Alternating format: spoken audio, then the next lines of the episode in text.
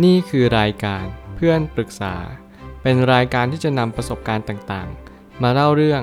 ร้อยเรียงเรื่องราว ให้เกิดประโยชน์แก่ผู้ฟังครับ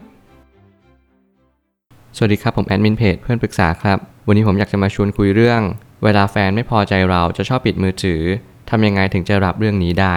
มีคนมาปรึกษาว่าขอปรึกษาหน่อยครับ ผมมีปัญหากับแฟนบ่อยมากครับ ทุกครั้งที่มีปัญหาตัวผมจะเป็นทุกข์มากๆครับ แล้วก็มีปัญหาบ่อยครั้งด้วย ผมกับแฟนเพิ่งแต่งงานกันครับ ตอนนี้ผมเป็นทหารเกณฑ์อยู่ จะทะเลาะกันก็เรื่องเล็กๆน้อยๆ ทุกครั้ง เวลาทะเลาะกันเขาก็จะปิดมือถือไม่เล่นไม่ตอบอะไรเลยครับ แล้วก็จะเป็นแบบนี้ประจำ ผมหนักใจมากครับทำอะไรมากไม่ค่อยได้ ต้องนั่งคิดถึงเรื่องนี้อย่างเดียวทำยังไงผมถึงจะไม่คิดมากเรื่องแบบนี้ครับ ต้องบอกก่อนว่าเรื่องนี้เป็นเรื่องที่ทุกคนเคยเจอ และผมเชื่อว่าหลาย ๆ คนที่เป็นวัยรุ่น รวมถึงแต่งงานไปแล้ว ก็จะพบเจอปัญหาเหล่านี้ คือประมาณว่าแฟนมีปัญหาอะไร ก็ไม่ได้พูดไม่ได้จารวมถึงหายไปอยู่เฉยๆ มันเหมือนกับว่าเราก็อึดอัดใจมากกว่าว่า เรื่องราวต่างๆ มันยังไม่เคลียร์ให้มันดีทั้งหมดเลย แล้วก็มีคนหนึงอยู่ดีหายไป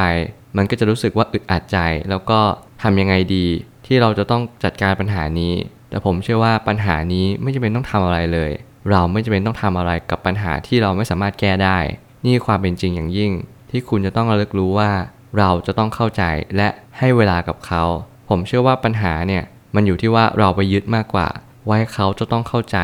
ให้เขาจะต้องไม่ทำแบบนั้นแบบนี้ แต่ในความเป็นจริงทุกคนแสดงอาการออกมาเหมือนกันหมด เวลาเราไม่พอใจเราก็จะทำสิ่งบางอย่าง ที่ทำให้อีกคนหนึ่งรู้สึกว่าเราไม่พอใจนะ การปิดมือถือก็คืออาการหนึ่งเหมือนกัน เป็นการที่แสดงให้อีกฝ่ายเนี่ยรับรู้ว่าเราไม่พอใจมากๆเลยนะ แล้วเราก็ต้องการให้เขารู้ว่า เขาควรจะทำยังไงกับเรา แต่ปรากฏว่าบางคนอาจจะไม่รู้ว่าเราจะต้องทำยังไงกับเขาด้วยซ้ำเพราะว่า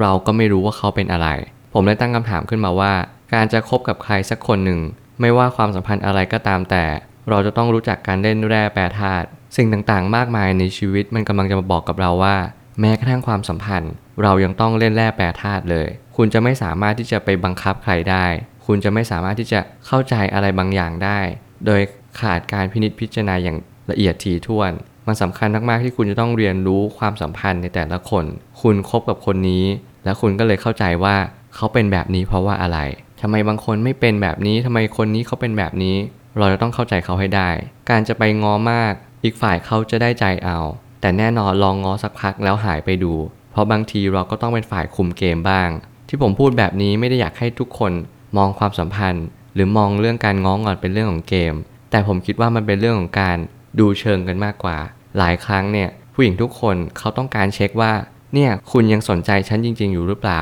บางครั้งเนี่ยไม่รู้ว่าเหตุผลอะไร ที่ทำให้เขาปิดมือถือใส่คุณ แต่สิ่งที่เขาต้องการมากที่สุดก็คือ เขาอยากจะรู้ว่าคุณยังแคร์เขาอยู่หรือเปล่า แต่แน่นอนว่าการที่ผู้หญิงทำแบบนี้บ่อยๆ ผู้ชายก็จะเกิดช่องว่างมากขึ้นเรื่อยๆว่าอ้าวแล้วมันหมายความว่าคุณก็ไม่แคร์ผมใช่ไหม คุณกำลังทำให้ผมคิดมาก ทำให้ผมกังวลอะไรแบบนี้เป็นต้น ซึ่งสิ่งต่างเหล่านี้เราจะต้องคุยกัน เราต้องปรับจูนว่าเฮ้ยการทำแบบนี้มันไม่ดีนะ มันทำให้เรารู้สึกว่าเธอก็ไม่แคร์เราเหมือนกัน เราก็จำเป็นจะต้องบอกเขาว่าโอเค เรารู้สึกยังไง ไปตรงๆเลย ความสัมพันธ์ที่ดีไม่ใช่เราต้องยอมเขา หรือว่าเขาต้องยอมเราทุกรอบ ถ้าเราทุกข์ใจมากเวลาเขาหายไป แปลว่าเรายึดติดเขามากเกินไป แล้วนี่อาจจะสื่อถึงอีกนัยยะหนึ่ง ว่าเรากำลังยึดติดใครสักคนหนึ่งมากจนเกินไป แล้วแน่นอนว่าบางครั้งเนี่ยถ้าเรารู้จักกัน ผมก็ยังเชื่ออยู่นะว่าการแต่งงานกันมันเป็นเหตุการณ์ที่สำคัญมาก อย่างน้อยที่สุดเนี่ยคุณก็ต้องรู้แล้วแหละว่าเขาเป็นคนยังไง ถ้าเกิดสมมุติคุณไม่รู้มาก่อนเลยโอเค มันก็เป็นจังหวะที่ดีที่ทำให้คุณได้รู้จักกันมากขึ้น แล้วก็แน่นอนว่ามันทำให้คุณได้ปรับตัวมากขึ้นว่า เวลาเขางอนเนี่ยคุณต้องทำยังไง คุณลองสังเกตเขาคุยกับเขาลองถามกันดูว่าเขาเป็นอะไรจริง ๆ ถ้าเราพูดคำใดคำหนึ่งออกไป หรือเราแสดงอะไรออกไป แล้วเขาไม่พอใจ แล้วเขาก็เลยเกิดปฏิกิริยาแบบนั้น ที่เขาปิดมือถือใส่ คุณก็ต้องสังเกตอีกรอบหนึ่งว่า เพราะเหตุการณ์นี้หรือเปล่า ที่ทำให้เขาเป็นแบบนี้ ลองเลิกทำพฤติกรรมนั้นก่อน แล้วเราก็ค่อยเปลี่ยนอะไรไปเรื่อยๆ สักพักหนึ่ง ถ้าเกิดสมมติเขายังเป็นเหมือนเดิม ไม่ยอมพูดไม่ยอมจาไม่ยอมคุยแล้วก็ไม่ยอมบอกด้วยซ้ำว่าเขาเป็นอะไร เราอาจจะต้องจับเข่าคุยจริง ๆ จังๆ แล้ว ไม่งั้นความสัมพันธ์มันจะเริ่มถดถอยจริง ๆ แล้ว ลองหากิจกรรมอย่างอื่นทำดู แล้วก็คิดว่าเราทำดีที่สุดแล้ว ถ้าแฟนเราไม่โอเคกับเราก็ต้องปล่อยวางด้วย เพราะเราทำหน้าที่ของเราเต็มที่แล้ว ผมอยากให้คุณทุกคน ไม่ใช่คนที่เป็นผู้หญิงหรือผู้ชาย คนที่กำลังกลัวหรือว่ารู้สึกกังวลว่า แฟนเราหายไปไหน ผมเชื่อว่าหลาย ๆ คู่เนี่ยอาจจะไม่ได้มีการหายไปจริง ๆ แต่เราก็จะพยายามทำเพื่อเรียกร้องความสนใจด้วย แล้วก็กำลังขุนเคืองใจด้วย เป็นทุนเดิม สิ่งเหล่านี้กำลังจะมาบอกเราว่าอาจจะต้องปล่อยเวลาให้เขาทำใจสักพักหนึ่ง แล้วเราค่อยคุยกับเขาดีๆ ถ้าเกิดสมมติเขาบอกเราแล้ว แต่เราไม่ยอมฟัง อันนี้อาจจะเป็นความผิดที่เราด้วย ที่เราไม่ได้เข้าใจเขามากพอ ทั้งสองฝ่ายก็ต้องปรับตัวเข้าหากัน นี่คือความสัมพันธ์ที่ดีจริง ๆ สุดท้ายนี้ ทั้งนี้การรักแฟนเป็นสิ่งที่ดี แต่เราก็ต้องอย่าลืมหันกลับมารักตัวเองด้วย การจะไปยึดติดกับใครสักคนหนึ่งมาก เป็นเรื่องที่ไม่ดีเอามากๆ เมื่อไหร่ก็ตามที่เราใช้ชีวิตคู่ คุณอาจจะต้องปิดตาข้างหนึ่ง เพราะว่าคุณอาจจะไม่สามารถเปลี่ยนแปลงเขาได้ทั้งหมด เขาอาจจะเป็นแบบเดิมนั่นแหละ แต่คุณต้องปล่อยวาง ว่าเขาอาจจะเป็นแบบนี้ อาจจะเป็นการแสดงอาการของการที่อยากจะหนีอะไรบางอย่าง หรือว่าอยากจะหยุดพักอะไรบางอย่าง ซึ่งเราไม่จำเป็นต้องไปจี้เขา ปล่อยเวลาให้เขาอยู่กับตัวเองสักพักหนึ่งรอให้เขากลับมามีความคิด มีความรู้สึกเหมือนเดิมดีกว่า เพราะว่ายิ่งเราไปจี้ไปเร่งเหตุการณ์ของคนที่กำลัง มีความทุกข์อยู่ มันก็จะไม่สามารถที่จะไป